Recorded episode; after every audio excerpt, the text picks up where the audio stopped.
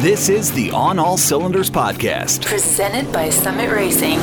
Your host for today is Summit Racing's Paul Sokolis, with special guest overlanding, camping, and off roading enthusiast Matt Maier. Here we go. Hello and welcome to another On All Cylinders podcast. Uh, we got a pretty interesting one today, a, a new topic we haven't uh, really addressed much so far. And we got a really interesting guest that's going to talk all about it. Sir, how are we doing today? Why don't you introduce yourself? I'm good. My name is Matt Maier. I uh, drive a 2021 uh, Toyota Tacoma TRD off-road, and it is a uh, overland build. Overlanding. Okay. So you're one of those guys that likes to bolt a bunch of stuff to your car or truck, pack up the family, pack up some supplies, and head out into the wilderness for a little bit, right? I am. Within the last, I'd say, I don't know, three to four years or so, kind of really dove headfirst into it and uh, found a fair amount of other local folks that are into it as well. And, uh, yeah, it's a lot of fun. Yeah, overlanding seems like a really cool thing, but I, I got to be honest with you, it's it's new to me, and I'm sure it's probably new to a lot of our, our listeners out there. So, um, can you take a couple minutes and explain exactly what overlanding is? You know, it's it still puzzles me sometimes because you can really classify it in all sorts of different ways, but uh, the the mindset of basically outfitting your your off road capable vehicle uh, to be able to uh, sleep, cook, basically live on the road, uh, as well as take it off the uh, beaten path to a place where a regular RV or something wouldn't be able to go to.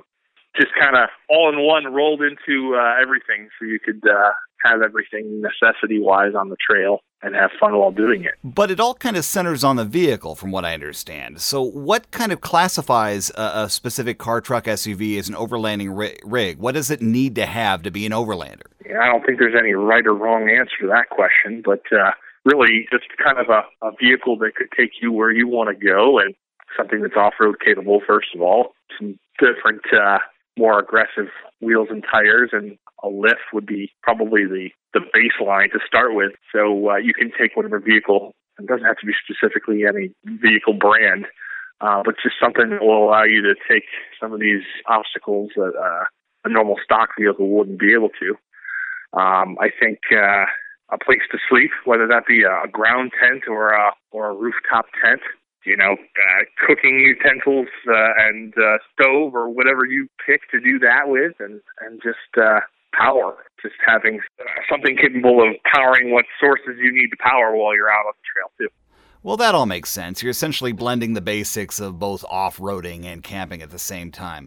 But let's rewind it back just a little bit. Say I'm starting really from square one. I don't even have a vehicle yet. W- what should I look for in an overlanding rig? What makes a good overlander? Well, you know, there's there's another loaded question. I mean, you could literally go with anything that uh, you feel comfortable with.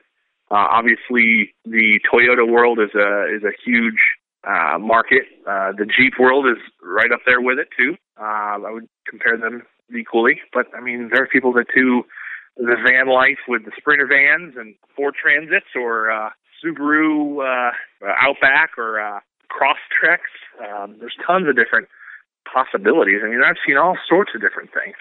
As long as it's something that you can uh, preferably have four wheel drive on. Yeah, that's really interesting. Usually, you kind of think overlanding, you, your mind immediately goes to like the hardcore off roaders. So to to understand that you can do that in, in pretty much any vehicle as long as it's outfitted correctly is is really fascinating. Oh, correct, for sure. Speaking of which, like you kind of touched on it earlier, but what does a vehicle need as a baseline before it heads uh, off on an overlanding excursion? Well, I would, I, like I said, I would start with the base suspension of a vehicle. That's, I think, first and foremost.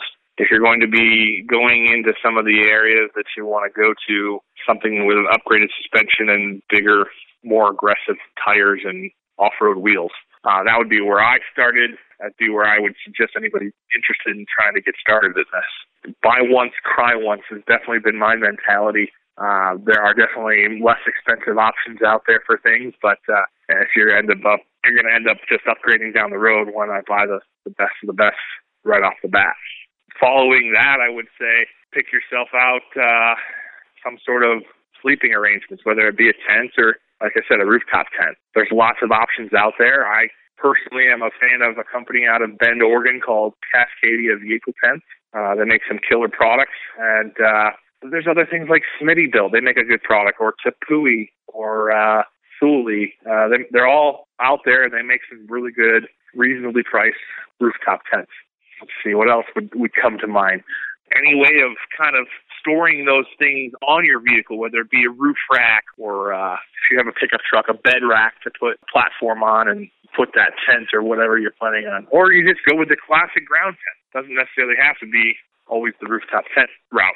You bring up a really good point. Um, there's no rigid set of guidelines or rules that say, hey, you have to do this in order to be considered an overlander. Your vehicle needs this to be called an overlanding rig, right? Correct. And it's just getting out there. I mean, the appeal of having a rooftop tent is nice, don't get me wrong, but coming from a, from a kid that used to be a Boy Scout and enjoyed ground tents, I have no problem with that too. I think there's some great hub style tents or just a classic tent, uh, poled uh, kind of tent. So there's tons of options. Okay, you briefly mentioned that uh, you did have some camping experience before you, you got really into this. So that's probably a good question to ask. What brought you to overlanding as a hobby? What made you really dive in with both feet? You know, I uh, I always had a, uh, an appeal of, of anything off road, but uh, what I immediately think of is, is Jeeps. And I'm, I just started thinking everybody and their brother has a Jeep, and they either just go off road or they they don't.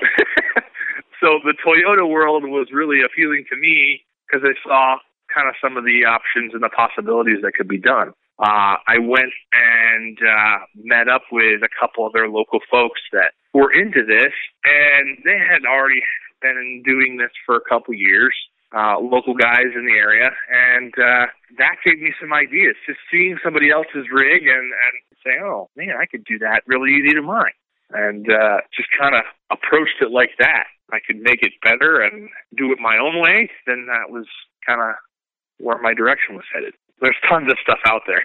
now, I happen to have pulled up on my computer screen right now some pictures you sent of your really awesome 2021 Toyota Tacoma overlanding rig. But the reason you have a brand new vehicle is because you kind of had a setback with your first one? I did. I did. Unfortunately, in uh, December of last year, I was uh, uh, totaled out uh, by a uh, by a vehicle uh, passing through an intersection. It got T-boned and uh, flipped me over on my side, and it was an unfortunate situation. But uh, through insurance, I got I got a new new Tacoma to replace it, and was able to fit all my old stuff on the new truck. So kind of a crappy circumstance, but hey, I got a new vehicle out of it. well, we're just glad everybody made it through without any significant injuries. Uh, but getting back to the vehicle, you had already built a pretty impressive overlanding rig. Uh, so I guess my question is, after the wreck, was anything salvageable? Did you pull any parts off to use on your next build? I did. I, I was able to salvage a lot of the stuff on the old vehicle. Now, this accident happened in December, so I had taken a lot of the stuff off for the winter since I don't do a lot of winter camping.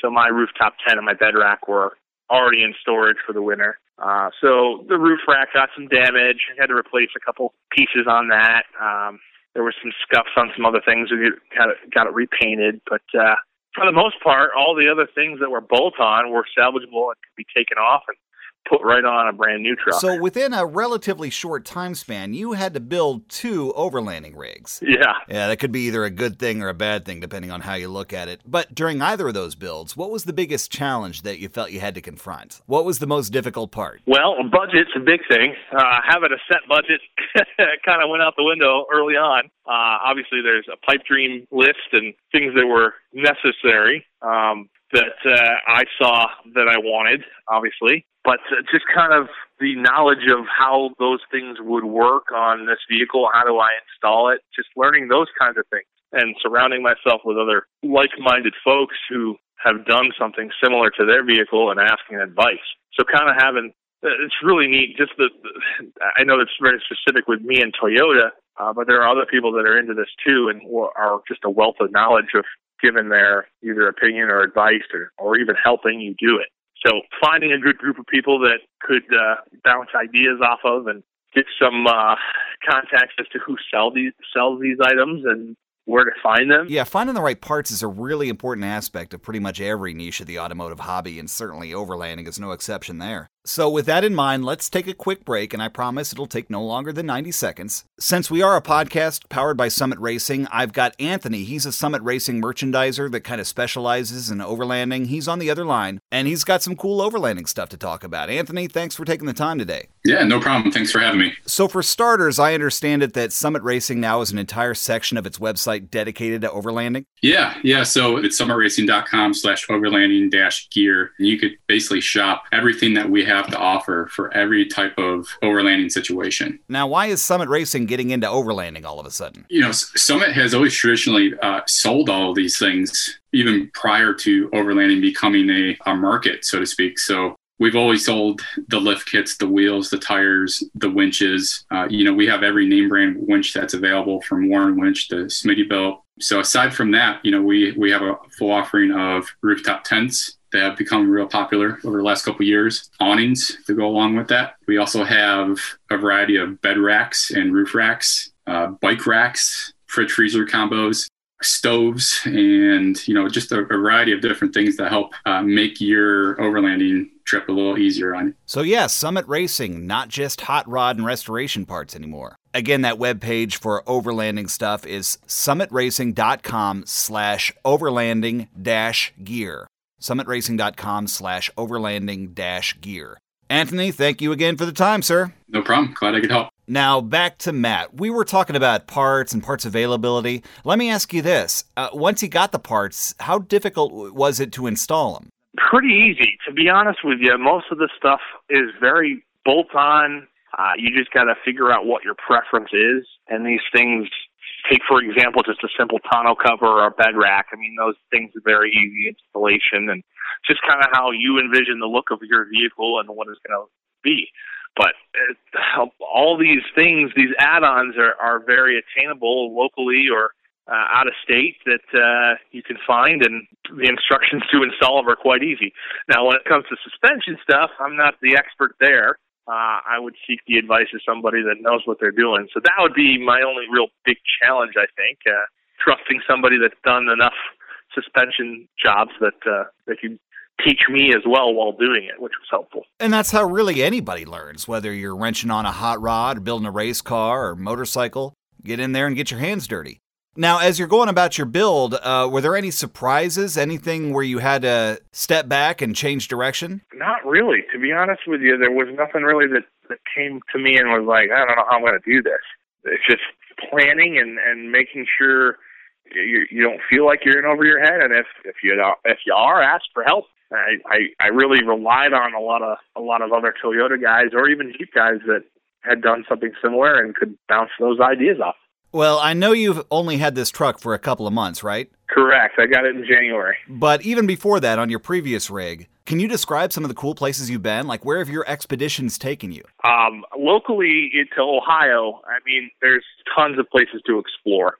Within a couple hour distance, uh, the first thing that comes to my mind as one of my favorites I've gone to a couple times last year was Allegheny National Forest. I think it's a three hour drive from our house, and uh, it's just beautiful scenery and plenty of bike trails to go on and and uh, primitive camping. Some trails to go on with your vehicle, but uh, it was just away from everything. I think that's the one thing I enjoy about this is going to a place where it's not a pre put together campground. It's some place where people have maybe stayed in the past. There's some rocks where a, a bonfire used to be, but uh, you're not bothered by the the loudness of a of a pre put together campground. So just the serenity of it, I guess.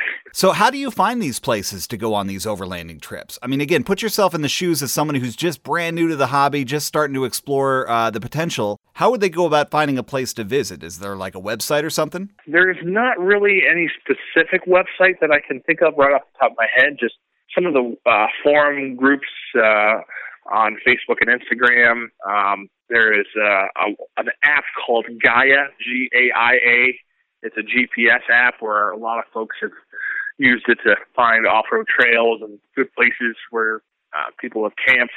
Um, I follow a, a few uh, YouTube channels where uh, they've got some great spots, more so out west, which is definitely on my bucket list to head out that way.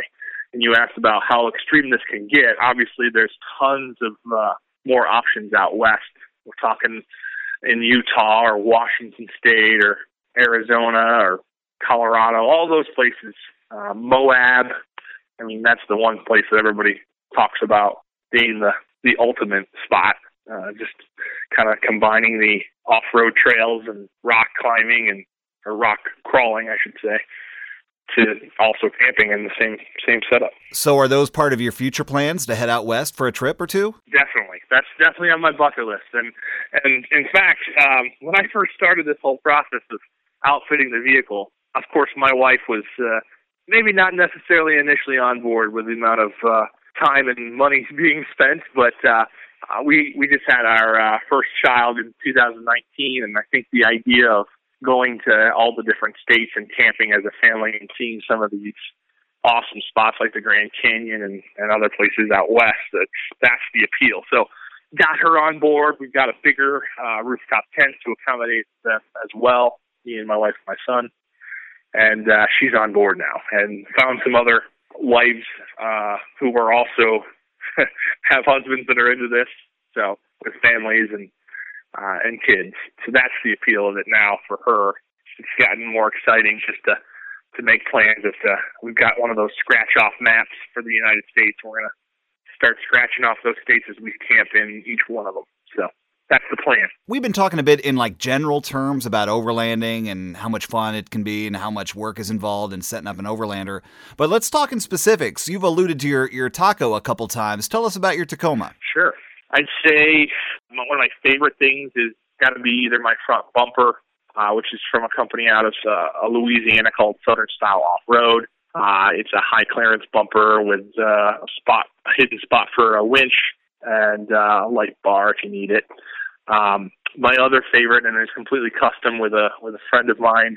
He runs a company called FinFab, and we made a custom uh, drawer setup in the rear of the bed for Camp Kitchen and it's on a 500 pound slider and comes out about uh, probably about uh, 10 feet from the uh, tailgate and holds all of your camping pots and pans, gear, food, stove, prep station for cutting board and all that. And it uh, it folds right up into uh, the bed like a nesting doll.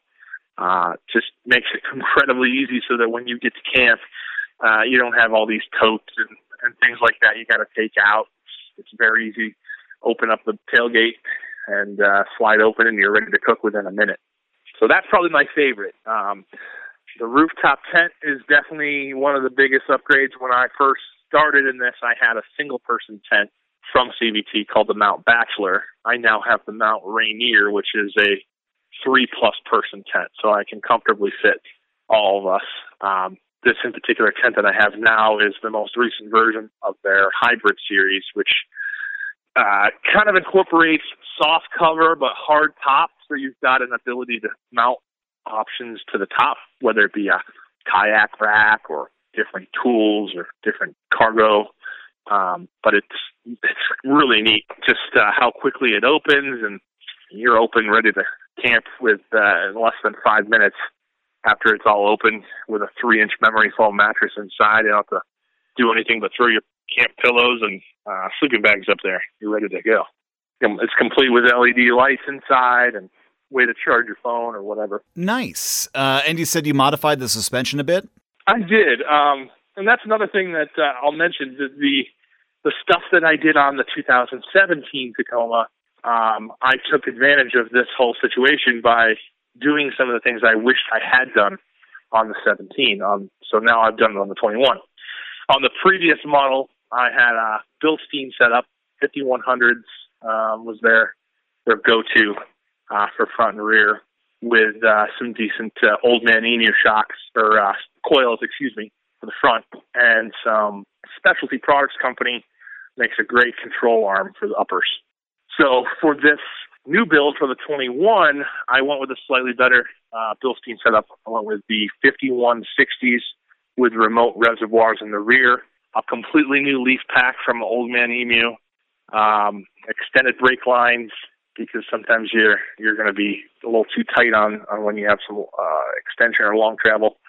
And on the front, same thing. We did uh, Bilsteins, but we went with a 6112, which is a more beefier shock comes with their own uh, coils, and I was stuck with the same upper control arms because they're just phenomenal when it comes to trying to align a off-road vehicle with heavy camber. These just make it really easy for you to uh, do that. So all in all, with uh, 285, 70, 17 tires and um, the wheels and lift, uh, I gained about five inches in total from stock. Any other cool or interesting modifications that you think people should know about? Um, most recently, I just upgraded uh, my wiring and all my accessory lighting. Um, obviously, I had that on the previous vehicle, uh, but I went with a Switch Pro panel, which I think was one of the top products at SEMA in 2018. A lot of folks use it in uh, the ATV world and RZRs and Polaris and all that. Uh, but it's a module that goes under the hood and it makes it incredibly easy, color coded. You connect all your positives and negatives uh, for all your accessories, and it provides you with a switch panel inside the cab that's color coded, and you can mess around with the red, green, blue uh, backlighting, and has custom stickers that you can put on there, and very easy, plug and play. So that's probably my most recent modification that I just did all by myself, and I'm by no means a, a wiring guru. I follow the directions and very proud of myself that I got it done by myself. Hey, man, take the victory lap. I know plenty of seasoned gearheads and wrenchers that cower in fear at the mere thought of electrical wiring, so no worries there. Um, but uh, let's rack the focus back out. Um, you've been doing this for several years, you got tons of experience. What advice would you give someone who's just starting out, like just wanting to dip their toe in the overlanding waters? What would you tell them? Try and find some local groups. They typically always have some sort of meetup, whether it be a cars and coffee or some sort of charity event, and go check out some other people's rigs. Get some ideas. Figure out what's important to you. See what uh, makes sense, what you want to spend your money on, and what makes sense for what you want to do. I'd say start with that baseline. Envision where yours could go. Uh, used a lot of uh, pictures that I saw on online, whether it be Instagram or Facebook, and just kind of started dabbling with that idea. And that was, I'd say, back in 2015, 16 for me. Just kind of where where where do I want to go here? Um, and then I always loved the look of the Tacoma, and that was the route I went. But doesn't mean you have to go that way. There's lots of very open-minded folks that will share their feelings, and it's refreshing to see people give their unbiased opinions on things online. Sometimes not always the same case, but uh, most people are more than willing to share their feelings on, hey, this is what I went with. It worked out well for me, and I think that's a good starting point. That is uh, really good advice. Uh, but I'm going to ask the same question, I guess, in kind of a different way. Sure. You're you. You just started out. You just started building, or you're going on your first uh, overlanding expedition. What do you wish someone would have told you as a good piece of advice for someone who's just starting out? I think that goes back to that statement of buy once, cry once. There are definitely different brands out there of items, whether it be suspension or bumpers or off-road lighting or whatever it may be, and their quality differences are, are a big deal. And there have been a couple things on lighting that I've upgraded from when I first started that I wish I would have spent the extra money. Just got the ones that I have now so that statement of buy once, cry once is something I've really adapted to. And this is not necessarily an inexpensive hobby to have, but uh, you should really uh, think through as to what you're wanting to do first and take other people's advice and, and hear them out. Okay, I've got one last question, and I know this might sound silly seeing as you've got a brand new truck in your driveway, but is this your final build? Is this the last overlanding rig you hope to ever put together? I hope so. I, I really did uh, feel that way with the 2017. Um, I, I every time somebody asks me that question, I, I always tell them I'm going to drive this thing till the the wheels fall off, drive it into the ground. Right? These Toyotas are are designed to last. It's real real exciting to see the capability as long as they're taken care of. So yeah, to answer your question, I I do I plan on saying that this is would be my uh, 20 year vehicle down the road. And if it's something I need to upgrade and go a little bit bigger vehicle, then so be it. But I think I'll always be a Toyota guy. My wife drives a 4Runner, and got her uh, interested in it too. So, so in closing, first off, thank you for spending the time talking overlanding with us. But uh, is there any last parting bit of knowledge you'd like to send out to uh, both experienced and novice overlanders alike? Is there anything you want to tell uh, the overlanding community as a as a parting piece of wisdom? Uh, sure. I think the one resounding thing, and I, I've learned over the last three to four years doing this, is it really doesn't matter uh, what or where you go. Just get out there and have fun doing it with whoever family wise you can do it with. I mean, just there's tons of people out there that spend thousands and thousands of dollars on these rigs. Yeah, they look really great, but what's functional for you and what makes sense for you as a family? So just take your time, have fun with it, but just get out there and go camping and have some fun out there. So we've been talking about overlanding with Matt Maier. He's an experienced off-roader, gone on a bunch of great expeditions and built a pair of pretty wicked Toyota Tacomas in the process. Matt, thank you again for talking with us. Take care and wish you well on your next adventure. Hey, you too. This has been the On All Cylinders podcast, presented by Summit Racing. Check out new episodes coming soon at onallcylinders.com. OnAllCylinders.com. Thanks for listening. See you next time.